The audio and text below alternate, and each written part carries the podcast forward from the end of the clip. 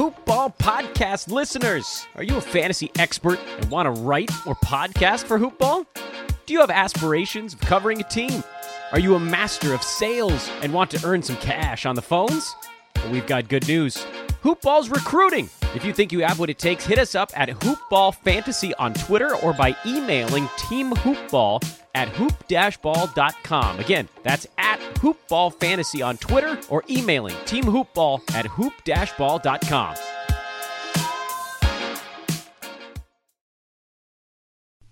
The following is a Hoopball presentation.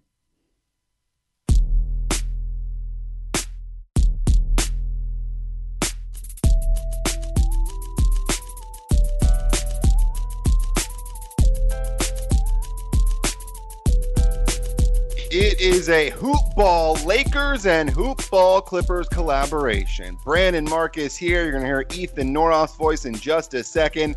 We came at you to start the season, came with our predictions. Now we're coming at you before the season begins again for the second time. Ethan Norof, what's up, my dude? Is it weird that I feel like this this restart is feels like longer in between two seasons? Like, I can't believe we're still in the same season here. Yeah, it really does seem like it's been about a year since the N B A stopped on March eleventh. And now all of a sudden here we are, and we're looking at July thirtieth for the restart. And it, it, it's weird because for me, I don't know if it was like this for you, the month of March could not have gone any slower. And then it seems like the last three months have gone by super fast because we're about to be in July. And it's like, where's the time gone? Absolutely, man. I mean, from the moment, you know, our school went on closure, I'll never forget Friday the thirteenth because, right, cue the dun-dun-dun, and then that whole next two weeks was just like the slowest play ever. But these last couple months have flown by, and I'm hoping we get that same kind of, as much as I want to enjoy the moment and, you know, be be Zen master to, to channel my inner Phil Jackson, I really want to make sure that, you know, we are anticipating basketball because I think it will be good for everybody. Yeah, we're excited about it. We're going to talk today about all of the details that have come up over the last several days from Shams and Woj about the hotel situation, what it's going to be like for the players in Orlando. Neither of our podcasts has touched on it yet, and we've already mentioned it once, but we'll mention it again. Ethan Norof from the Hoopball Lakers podcast. You can see him on Twitter at Ethan underscore Norof, N O R O F.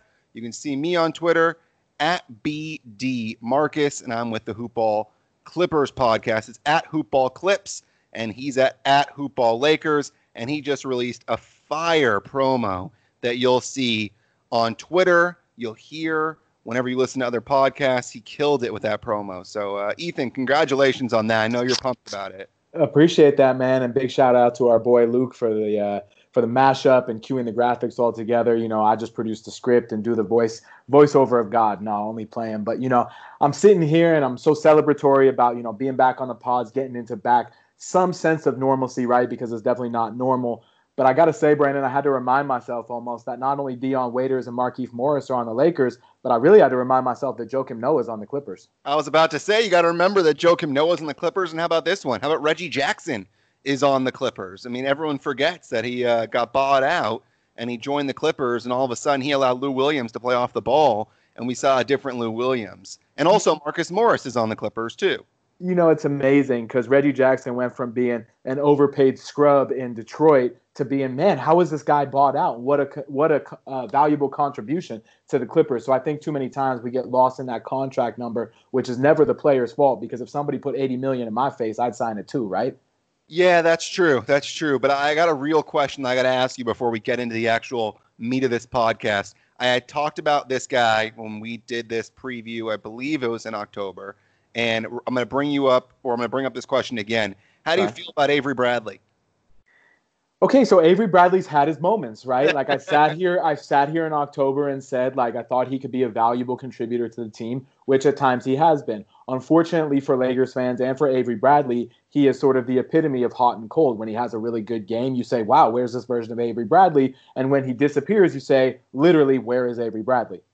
Yeah, my dude. But then you realize that you're saying, where is Avery Bradley about ninety percent of the time, and then about ten percent of the time is when he's actually there. I warned you this was going to happen, and uh, I'm not sure he's a guy that you're going to be able to trust offensively and defensively in the playoffs. I mean, everyone he was talking about his defense. I'm not so sure about the defense, man. anything that gets me more of Alex Caruso on the court is what I'm going to sign up for at this juncture. Oh, God. Alex Caruso in Orlando. It's a Disney plot right there for you. The uh, the superhero Alex Caruso. Oh, goodness gracious. All right. So before we get into the actual discussion of what's going to happen in Orlando, how do you feel about the Lakers going into this setup, where they are as a team? I mean, the long layoff for LeBron, is that a positive or a negative? In general, how do you feel about the situation? I feel like the Lakers are still in a pretty good spot. My my biggest question for the Lakers is, you know, will this team be able to sort of ride the same wave of momentum that it was enjoying prior to the shutdown? Because before the shutdown, the Lakers were playing arguably their best stretch of basketball, going back from the end of January up until the final day of the season before we got into the restart mode. And I think my other question for the Lakers is, especially if Dwight Howard is really not going to play, is this an opportunity to bring back DeMarcus Cousins, or do you not want to disturb that dynamic? Is he healthy? I don't think anyone really knows. I mean, I, I think that, you know, he's he's almost a year out from the injury, right? Or just about a year out. So in theory, is he healthy enough to be, you know, an everyday human? Sure. But I think what people lose sight of a lot of the time when they're talking about professional athletes in really any line of work, right, whether it's basketball or any sport, is that it's not just rehab to be a normal person in society. It's rehab to be at the top one percent of athletes of all in the world and be ready to play N B A basketball. Those are two very different questions. Yeah, that's true. It's the same thing with Noah. I mean, how, how many minutes is he actually going to be able to give the Clippers? I think he'll be there more to help out Zoo and just to be a, kind of that guy on the bench. And oh, yeah. Been- before. I don't think it's going to be anything more than maybe seeing him for five to ten minutes if it's in the first round and they're beating the crap out of the Mavericks, for example. Then we might see him for more than five minutes at a time. But and, I mean, and, and similarly, I mean, even if the Lakers were to re-sign Cousins and they were to give him, you know, some sort of nominal role, he probably is not going to play a majority of minutes. You're maybe looking at, you know, ten to twelve minutes or ten to even fifteen minutes, again, sort of depending on Dwight Howard's status. But you got to remember, like we were talking about just a few minutes ago, Markieff Morris is now on this team. And as the Lakers progress into later in the season, into the playoffs, you know, they're going to want to experiment, or I should say continue to experiment with closing games with Anthony Davis at the five. So is the need for DeMarcus Cousins a true basketball need, or is it more of a luxury? I feel like it would be more of a luxury and a camaraderie thing because he's been with the team all season long. But as mentioned, if Dwight Howard does wind up sitting out, the Lakers do need a legitimate backup center behind JaVale McGee. Yeah, that's a good point. And you talked about the Lakers being in a really good spot when this actually uh, came to a screeching halt. Same could be said about the Clippers. They were seven and one in their last eight. I think that one loss, by the way, was to the Lakers, if I'm not mistaken. Sure uh, was. So they have been playing really well. And then you get into this, and now you're wondering, well, is this a good or a bad thing for P G and Kawhi? Two guys that have been hurt in the past. Kawhi obviously load managing that knee. P G has got the shoulder issues. I think this is actually very good for P G to give him that long rest and able to rehab those shoulder, because I know that's been bothering him a little bit, but not really a, th- a huge concern. And then, of course, you have Kawhi, and he started off slow when he came back in, I think it was no- October, November. And now you wonder, is he going to start slow again? And that's why I'm grateful for these eight games that the Clippers are in. Of course, every other team's going to play.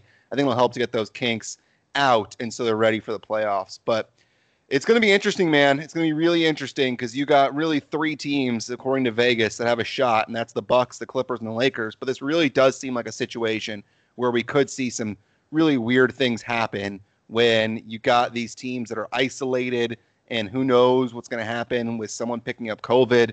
Hopefully that doesn't happen. I mean, God forbid a LeBron or a Kawhi gets it and misses a couple of games in a series. I mean, that could be an absolute disaster. Oh, there's no question. And I think, you know, for some of those more chronic concerns, like you were saying, like with Kawhi, that's more of a round-the-clock load management issue, right? So the extended time might give him a reprieve, but he's still going to have to rehab and train and kind of do business as usual, whether or not he's playing basketball. But for a guy like Paul George, who's more of the, hey, I could really use to rest my shoulders for a couple weeks here, but I got to power through, it probably benefits him a little bit more. I don't think there's any downside to giving, from the Lakers' perspective, LeBron or Anthony Davis through those bumps and bruises extended time off.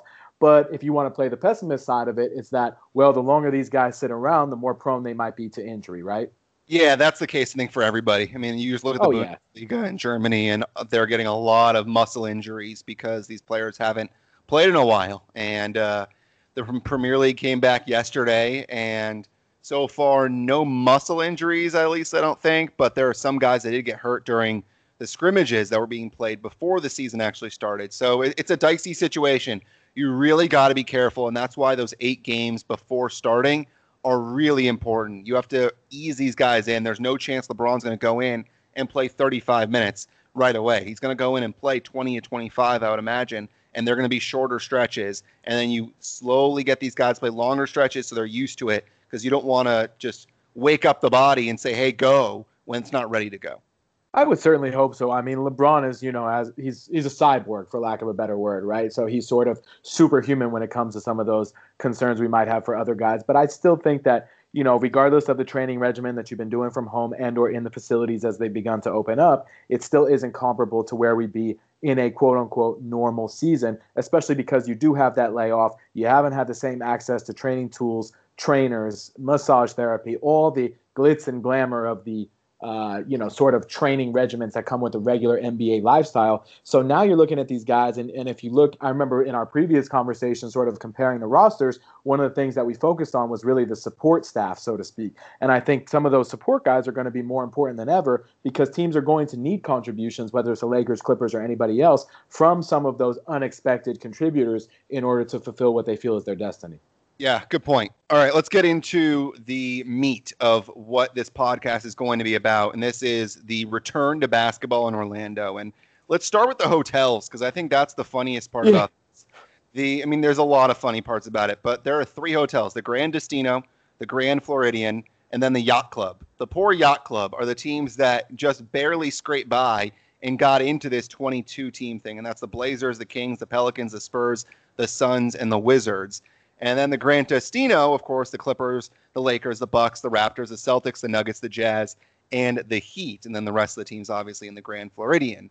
Now, it's so it's it's so funny to me, because you could really look at those three hotel groupings and say, okay, these are the teams we think we're going to make it the farthest. These are the teams that could make it, but we're not really sure. And here's just a bunch of rest overs. Good luck to you. Yeah, exactly. That's exactly what it is. And I was talking to a friend, and I said to him, how else do you want to do this? I mean, it does make sense that they went by record, because you have to separate these teams into three hotels. And he's like, well, you could do it randomly. It's like, yeah, sure, you could do it randomly, but then you're going to have teams that are going to be pissed off. And at least now you have a reason for why it's happening. I mean, at the same time, do you really want, let's say, the Bucks, the Lakers, the Clippers, and the Raptors are the final four teams left? Do you want them all at the same hotel when you have these other two hotels that are going to be empty once all these other teams leave? That's another situation that could come up, is do you want to go and send two teams to the Grand Floridian once all those other teams are gone? That's I, I don't think they're going to do that, but at the same time, like, how do you figure it out, and does it make sense? Do, do you think it makes sense to do it by record, or would you have rather seen them done randomly? I think you got to do it by record. I mean, in, ter- in terms of just equity, I can understand the, hey, let's do it randomly. But if I'm a team that's favored, and we'll use the Lakers or the Clippers as the example, because those are two of the teams that are favored to win it all, and you're stuck at the Yacht Club for what's going to be, what, four months? I mean, I don't think that that's good optics. So I think this was the best way to do it. Of course, anyone's going to have a complaint no matter how you do it. So I think the N B A did it right in terms of grouping it by record. Yeah, I agree. Um, all right, let's get into some of these other things, because there's some weird stuff that's going to happen. First of all, and you tweeted this out earlier, uh, an article from Hoops Rumors of the six phases for return. Phase one, June twelfth to the twenty-second. That's currently what we're in. And that is that players are undergoing mandatory testing in their home markets beginning on June twenty-third. So all players who are outside the United States returning to their home market. June fifteenth was the deadline. All other players are returning to their home market by the twenty-second. One note is the Raptors are the ones that are going straight to Florida. They're in Naples, Florida, and they're using Florida Gulf Coast University's facilities to practice. And this is interesting, because you have that phase one. Phase two is that when all the players are going to be back at their facilities, with the exception, obviously, the Raptors, and that's when the testing begins. And it'll consist of nasal swabs, oral swabs, blood drawn, and then players must self-report if they or a member of their household are feeling sick or have symptoms. Then you get into phase three, which is the workouts still being done at the team's home locations. That's July first to the seventh, and then teams are going to start traveling July seventh to the eleventh to Disney World. Your thoughts on the initial process of getting to Orlando before we even get there? Well, I think the biggest takeaway from the N B A's bubble plan is that there really is no bubble, right? And I say that as sort of half joking, but kind of seriously, because although you're grouping all the N B A players together and you're putting all this attention to detail, oh, by the way, the Disney employees who will be uh, around these players, yeah, they can come and go as they please. Yeah, I think they're going to do something about that, because there was a big uproar when that was released, and J J Redick retweeted and said, so there's no bubble. Yeah, uh, and, and I think there's, you know, and look, he's always uh, kind of uh, on stroke when it comes to deep shots, and so I think this was sort of a mid-range layup for him, and, and he's right. So I agree they're gonna they're gonna make some sort of adjustment or some sort of, you know, uh, alteration to the plan in place. But what I will say for the N B A is that there is no perfect scenario in which everybody's going to be COVID-free, whether you're talking about the N B A, a school setting, or any other business. But in terms of being proactive and having a detailed plan and laying it out phase by phase and really paying attention to detail and some of the minutia that it becomes eyewash for a lot of people because they're so inundated by details. This is just one reason I personally enjoy contributing, advocating, and cheering for a league that is run by somebody with as much foresight, compassion, and intelligence as Adam Silver possesses. Yeah, and, and that's where you get with the first couple phases, and it seems like they are not just saying, all right, cool, everyone report to your facilities, practice for a couple weeks, and then we'll send you off to Orlando, and we'll just isolate you there. They're starting to do testing now, which I think is really important, to make sure that these guys are taking it seriously, because if you're not getting tested, then you might, eh, whatever, we'll see what happens. They right. know they're going to be tested, so if it pops up and they know it's going to be a positive, they're obviously not going to want to have that happen. So I think it's important. And then you look at phase three, and right before they begin to head to Disney World, and this is, again, where group workout, workouts are still not allowed, and no more than eight players will be allowed in the facilities at any given time. So it's showing the importance of still social distancing, and then you head off to Disney World. And here's something interesting that I read, Ethan, from the article that you printed or that you posted, that the seventh to eleventh, players and team staff are going to stay isolated in their rooms, and that's going to be the case until they have two negative COVID nineteen tests at least twenty-four hours apart. The way I'm reading that is that they're going to have to be in their rooms right when they get there, and they can't do anything right away. Is that how you're reading it too? I mean, based on that summary, pretty much, because if you're there, right, you have to get two tests at least twenty-four hours in apart. So it's at least on two on two days back to back from each other. So that's two of the days right there. And then if you do have a positive test, that further extends that timeline almost until basically those preseason, quote unquote, games get going. And in the midst of all this, and actually prior to it, I should say, you're going to have players who need to notify but their teams, I believe it's by June twenty-fourth, whether or not they plan to play again this season. The only player that I've seen, and this wasn't even on record because it's a source report who's maybe fifty-fifty, is Justin Holiday for the Pacers. But, of course, Dwight Howard is out here very vocally saying, now is not the time for basketball. Basketball isn't right until, you know, basically we, we eliminate all of these injustices in the world. And while I understand the sincerity behind his words and the importance of this subject, my subsequent question to Dwight Howard is, well, are you retiring? Because this isn't going to be solved just in this basketball year. Yeah, that was the part of his statement where he said that it doesn't make sense to come back until this is all basically resolved. And it's not going to be resolved. Racism's not going to be resolved right away. And this coronavirus is clearly not going to be resolved right away. So, yeah, I agree with you in terms of that. It just doesn't make much sense. Um, with phase four, by the way, apparently it's optional, but players can wear proximity alarms, which will buzz if someone spends more than five seconds within six feet of another human being. For the alarm to work, the other person must be wearing the alarm. Something tells me that these guys are not going to wear that alarm. It just, that just, if it's optional, I don't think they're going to do it. Apparently, team and league staff must wear the alarm. Remains to be seen whether referees will have to wear it. Um, this is something that is one of the quirkiest parts of this, is this proximity alarm to go along with this ring that apparently can be worn that detects coronavirus symptoms three days, apparently, up to three days before the symptoms actually start showing. Uh, it's very weird, but they're really thinking about everything now, Ethan. I mean, I definitely can't blame them for thinking about it. I guess I, I personally think that that piece of it, while the technology is impressive and certainly something that, if it can be done, should at least be presented, it seems to me that it's more for the optics of the situation for two reasons. One is, like you said, I can't imagine a lot of players wearing it. And if Kyle Kuzma speaks for anyone besides himself, as he tweeted today, wow, that looks like a tracking device. So I guess we know where he stands on it. And two, once these guys are actually out on the court, you know, within five inches of, of each other, let alone six feet, they're not going to be wearing those rings. So then what? My dude, your phone's a tracking device. I mean, it just hate, hate, hate to uh, let you know that, but you know, when you go on Instagram and all of a sudden you got the ad for uh, something that you looked up or, uh-huh. you know, find my friends. Yeah, that happens. That your, uh-huh. your phone is a tracking device, but whatever. And like you mentioned, with the Disney employees not going to be requ- required to reside in the bubble nor undergo COVID nineteen testing. Apparently their temperature will be checked daily and they'll be checked for symptoms. So that's phase four. And then four, phase four continued from the eleventh to the twenty-first. So this is after four days of the teams getting to Orlando between the seventh and the ninth and then staying isolated in their rooms and getting two negative tests. That's when the group workouts can begin. And so players are still going to be tested for COVID nineteen. Players can only eat meals and participate in activities with other people staying in their hotel. And that's when we obviously mentioned the hotel groups. Now, here's the question.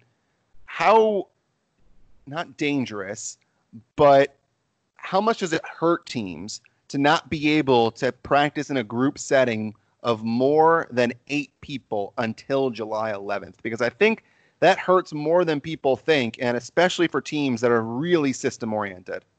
Yeah, I think it's going to impact some teams more than others, like you said. And I think it will also impact some teams, you know, maybe even like the Lakers and Clippers who have some of those newer pieces to integrate. But I think of a team like the Blazers in particular who have Zach Collins and Yusuf Nurkic who are both now healthy enough to play, and they're looking to reintegrate them. So if they can't have group workouts and they're already sort of on the outside looking in, are they at a competitive disadvantage as a result of that?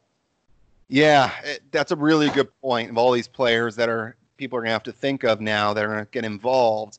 You're going to want to have, even if it's the number nine or ten guy on the bench, you're going to want to have them playing with the first unit at some point. You're not able to do that till you get to Orlando. And let's keep in mind that July thirtieth is when they're actually going to start playing. So that means they got about nineteen days together, which is, I mean, it's not a lot, but also at the same time, it's not a little. So perhaps three weeks will be enough. Now, a couple other details from this bubble, and a lot of people obviously know some of these, but any meal eaten with a player from another team must be done outside. Players are not allowed to hang out in each other's hotels, which means that people from the Clippers will not be seeing people from the Mavericks at their hotel. It just cannot be done. There may be a few exceptions apparently, but all food will be prepared on the N B A campus. Players are allowed to hire a personal chef, prepare meals to be delivered to the campus. They're allowed to leave campus with the expectations that they'll stay on it. If a player leaves without approval, he'll be subjected to testing, including that uncomfortable swab testing and a ten to fourteen day self-quarantine. So basically it means don't leave the bubble. I'm curious to get your thoughts on this now that we've pretty much brought up all the parts of the bubble, except for the fact that we have, we mentioned the smart rings. There's the anonymous hotline. The N B A is going to establish the anonymous hotline to report violations. So people can basically tattletale on each other. Kawhi is going to be calling about LeBron leaving the bubble before uh, game one of the N B A Finals. um, and then, of course, you have the possible D Js that'll be coming in, the twenty-four hour V I P concierge, players-only lounge, T Vs, gaming, card tables, ping pong, but only singles ping pong, barbers, manicurists, salon-style services, yoga, meditation. Of course, like we mentioned, the food, the three meals per day, four meals during the actual game day, and then possible movie screenings. Um, apparently movies like Black Widow are going to be shown to them early on. So, bubble, is that something you could do for three or four months? Or do you think it's going to be difficult for these teams that got to the N B A Finals to be living in a hotel room for that long period of time, not able to leave that Disney bubble? Or do you say, you know what, this is pretty good. I mean, they got the barbers come in, they got the catered meals, they can play ping pong. They can play cards. They got these D Js apparently that could be coming in. They're going to be seeing movies. Which side are you on? I think it depends on your matter of perspective, right? Because if you're a young guy, okay, if you're a young single guy and, you know, you don't have kids, you don't have a wife, you don't have a family, and, you know, you've been sitting at home more or less. I'll use Alex Caruso as an example, okay? You've been sitting at home more or less. You've been doing garage workouts. You've been running. You've been doing what you can. This actually might be an improvement in lifestyle. Yet you're in a smaller space, sure, but in terms of accessibility and in terms of training and in terms of all those sort of pieces that you can control, this actually might be an improvement.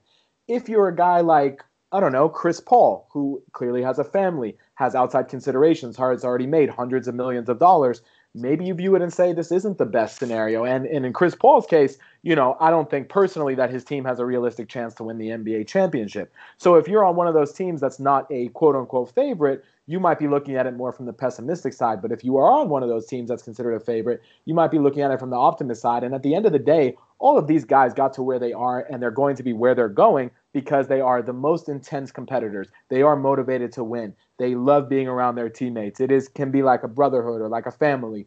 And so I think depending upon where you are in your headspace and the chemistry of your team, this can uh, this can be met sort of with either side of the line. For me, right, if if I were in this position, and how I would love to be in this position and never will be, but if I were in this position, I would say, look, you know, the league is doing everything it can in order for us to resume some sort of normalcy in terms of a season. We've started something here, and I personally hate starting something without seeing, uh, having the capacity to see it through. So I, assuming that there are no greater health risks by going to Orlando than there would be in everyday life, I'd be in, but that's me, and everybody's going to have their own perspective. JaVale McGee has asthma. He says he has no concerns because the reality is JaVale might feel, feel safer in that bubble than he does going to the grocery store around people where he doesn't know where they've been.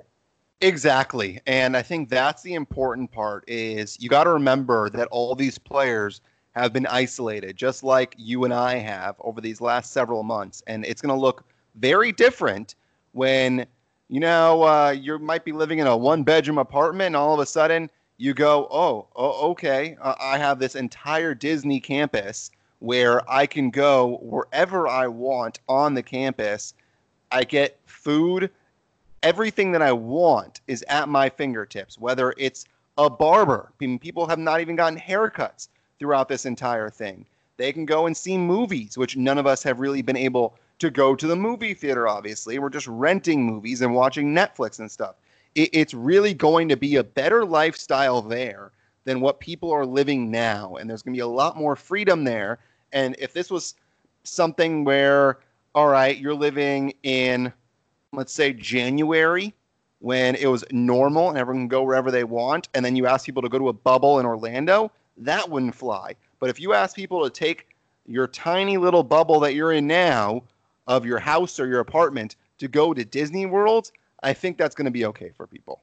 Yeah, I, I would say that the majority would sign on for that plan. And the other piece is, too, you know, a lot of these guys are not the Chris Pauls of the world, are not the LeBron Jameses of the world, the Kawhi Leonards, the Paul Georges, all these guys on maximum level contracts. Some of these guys might be on their last deal or playing for their next one. This is about the sustainability of their short and long-term earning. And so there's a calculated gamble in all of that. But I would say, look, as somebody who has, I don't want to say no fear, but I'm not delivering in groceries. I'm going to the grocery store. I'm still doing some of those quote-unquote normal day-to-day things. There's a calculated risk in everything that you do, including even before COVID when you went to go sit down in a restaurant. So the fact that they're basically creating this, I don't want to say sterile, but at least semi-sterile atmosphere in which you have, like you said, a cruise ship worth of amenities. You can do whatever, whenever, wherever, for the most part, confined within your space, which isn't just your hotel room. It's anywhere on that campus.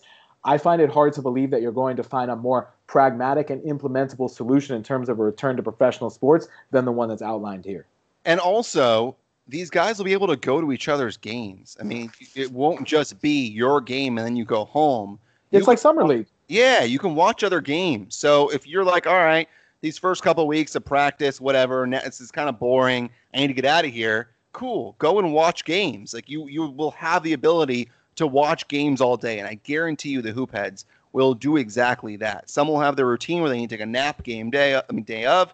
Others are going to go and just watch games, and, and that's totally cool. So I think that's an advantageous thing as well. And as someone who has lived in a hotel for several months broadcasting minor league baseball, it's really not that bad. And, and I was staying at a decent Marriott compared to these guys. They're going to be staying in a much nicer hotel. So a, a decent Marriott, I promise you, it's going to be okay. And I think it, it you can go ahead and feel bad that they're going to be staying in a hotel and uh, they're isolated in Orlando. I mean, this is just a really, really long vacation where they're being paid basically to play basketball. And I know that's exactly what their job is, but I don't think this is as bad as some people may think it is. No, I don't think so either. And I know some people are, you know, detractors of the sport or really just of society at this point are saying it's not worth it, it's not worth it, it's not worth it. Well, you could make that same argument for literally doing anything, anywhere, at any time until if and when there is a vaccine. And then even then, there is no guarantee that nobody gets sick. So I don't want to sit here and make light of a situation which is very serious, because it is. I wear a face mask. I take precautions. I'm not going to parties. I'm not going to the beach. I get it.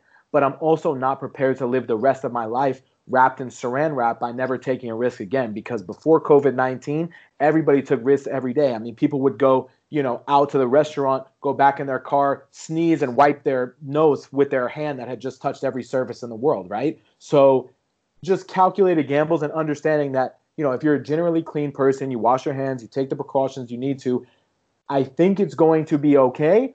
But I'm not a medical expert. I don't know. I don't pretend to know. I don't want to sit here and say, look, there is no risk or there's all the risk. There is risk built into life, period.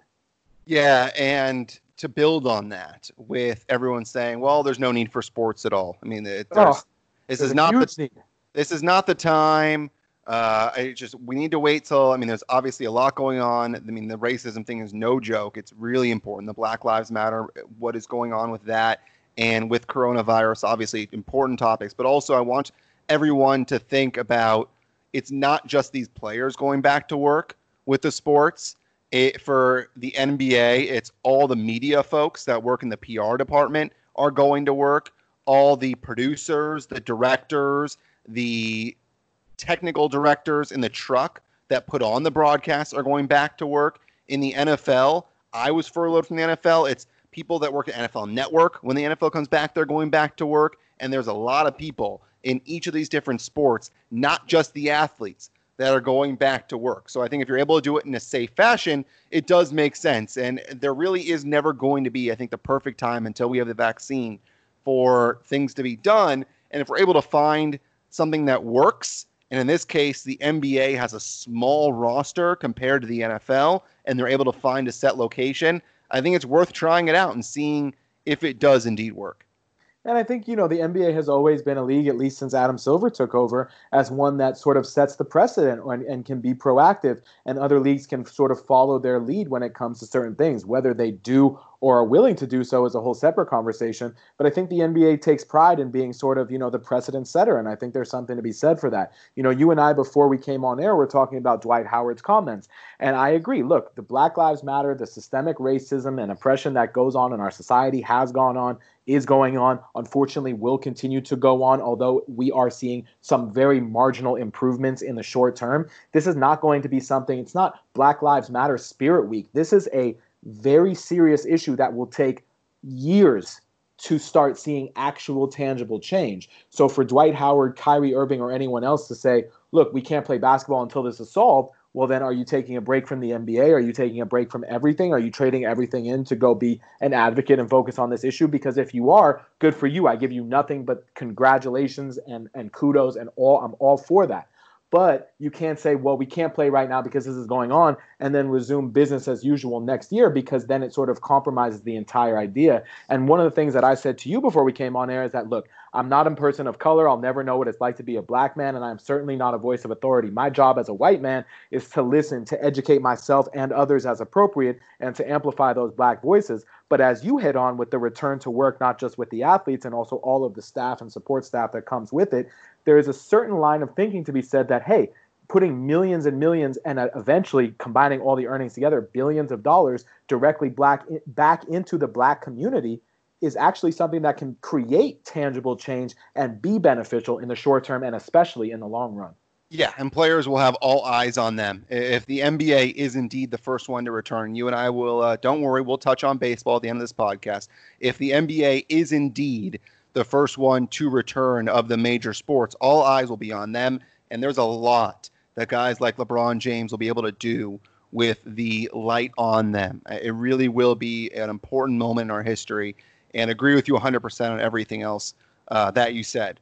Now, with phase five, because we'll move on to these phases, we mentioned earlier that you couldn't see anybody from the other hotels. Well, that changes July twenty-second to July twenty-ninth. Each team is going to play three scrimmages against other clubs staying at the same hotel. So three games before the eight games even start. Starting July twenty-second, players and team staff are allowed to socialize with anyone from any of the hotels. Players still can't go into another person's hotel. So you're allowed to see everybody. That's when they'll probably have the bigger concerts. Everyone can hang out, but you still can't go into the other hotels. They're being really smart about making sure that everybody stays inside with your group, and outside you can do whatever, because clearly science has shown us that outside is better than inside when it comes to the spread of coronavirus.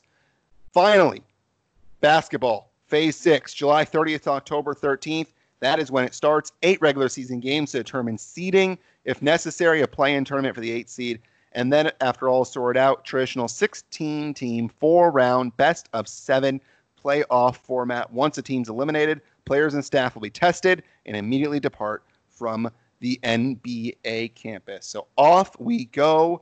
There's a lot, Ethan, that goes into this season even starting. I mean, we finally just got to the basketball part. That's July thirtieth. And this phase one started June twelfth. So there's a lot that's going into actually getting basketball ready to return.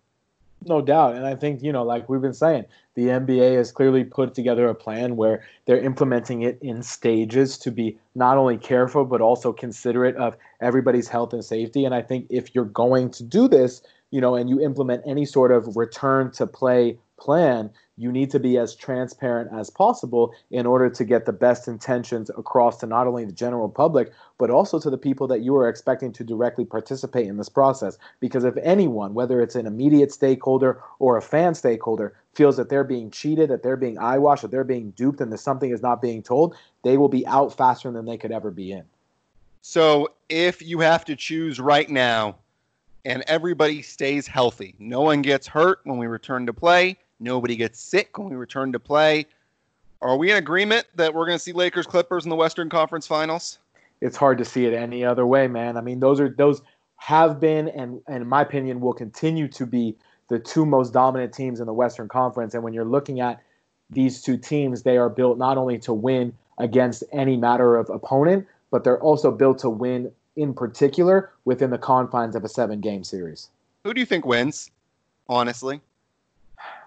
For me, I, I look, I'm still going to sit here and say the Lakers because that's that's my M O.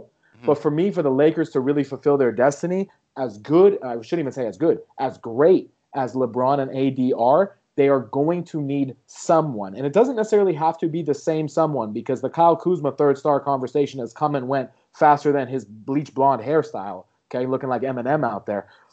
I think the Lakers are going to need someone to be that third guy, quote unquote, for lack of a better way to say it, on a consistent basis. And it doesn't have to be through scoring, but the third guy needs to be able to play defense so LeBron doesn't have to guard the best player. The third guy might have to score. He might need to play facilitator. They're going to need someone who can step up and take the pressure off of those two guys, because you're going to have an intense focus on LeBron and A D.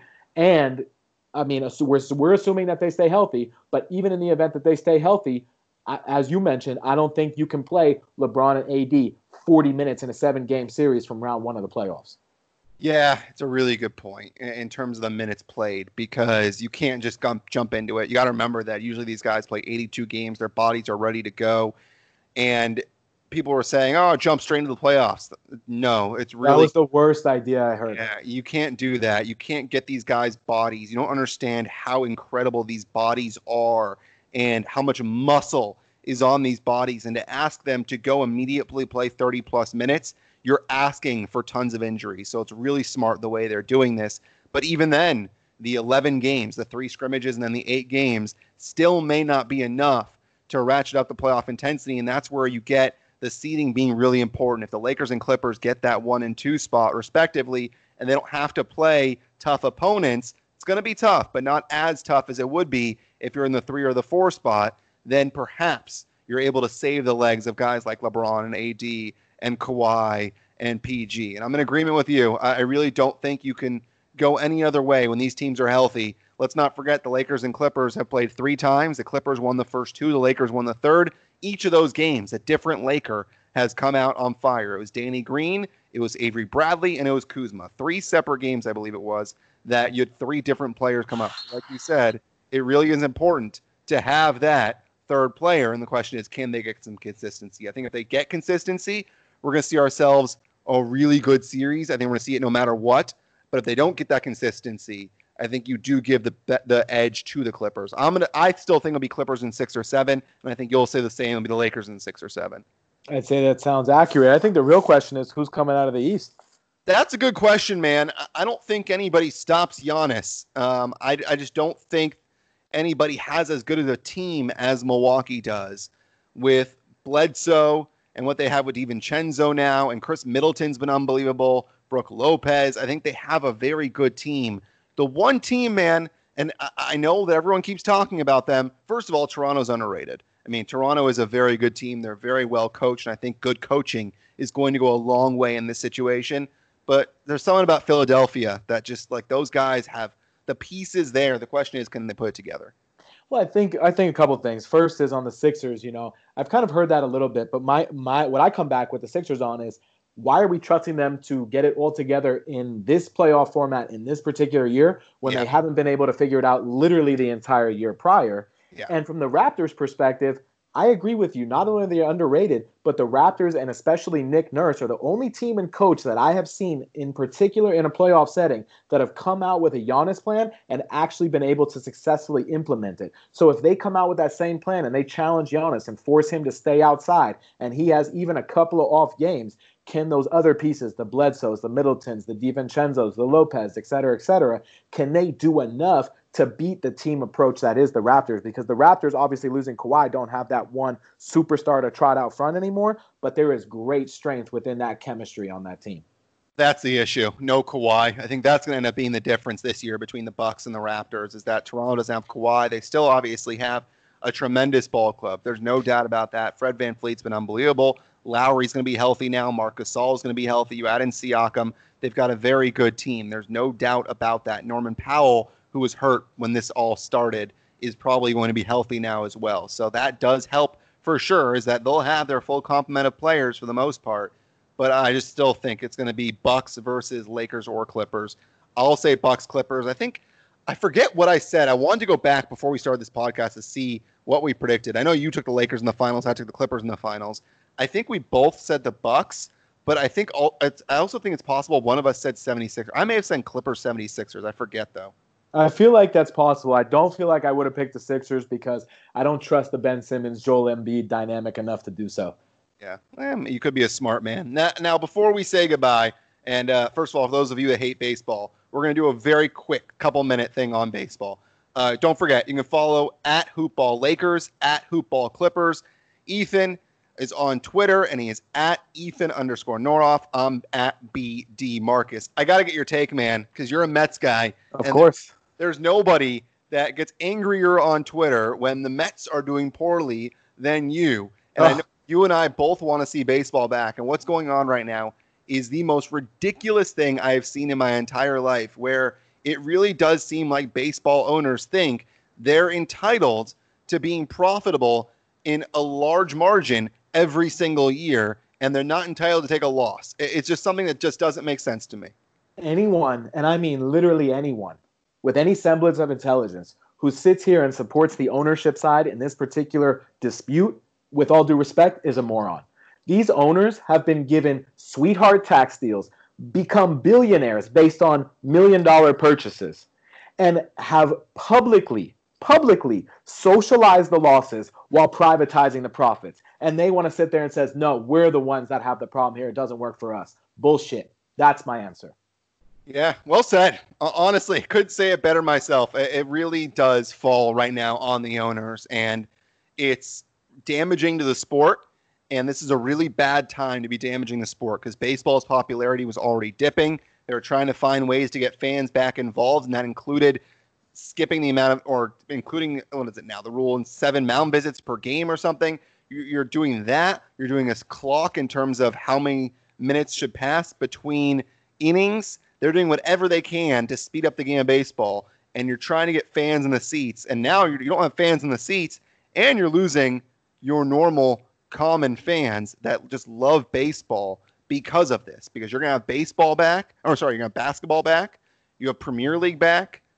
God knows that the N F L is going to come back in some way, shape, or form. It's just the way the N F L works. And to do that and then fall behind, it's a big, big mistake, I think, on uh, Manfred's part with baseball. I, I don't think that uh, the owners understand right now what they're doing to the sport and the damage it's, they're going to cause. That's that's exactly it, and that's and that's the whole piece. Is when all of this began, baseball had, we'll call it, the perfect platform to yep. not only leverage their existing fans, but also bring in those new ones. And now everybody is so turned off by this very public negotiation that those potential new fans couldn't be farther out, and the most dedicated users are simply shrugging their shoulders and saying, "Wake me up when you got something." Yeah, we're going to need uh, steroids back in baseball. By the way, that's interesting for the N B A. They're not going to be testing recreational drugs. So good on them, because clearly there have been a lot of guys that have just been smoking weed probably during these uh, the last couple of months to uh, cure their anxiety and uh, just chill and relax. So good on them to not, not test. Only, not only has it been effective for anxiety, but their sciences suggest that it's actually helpful in, in warding off COVID nineteen as well. So smoke it up, just don't smoke it while you're out on the court.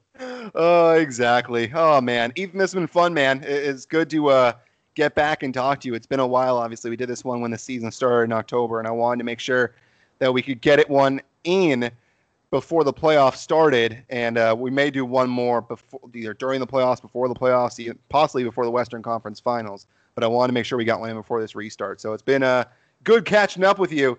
And uh, I know you're excited. I'm excited as well for this N B A restart. I'm g- excited to have basketball back on my T V.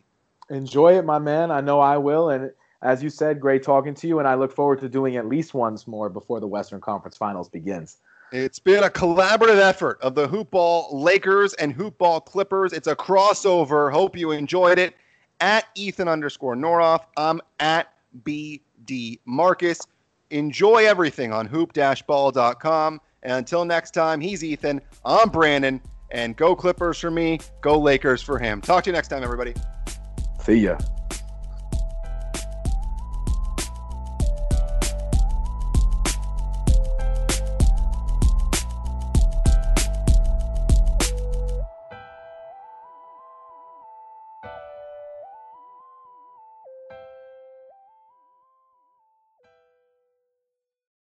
This has been a Hoopball presentation.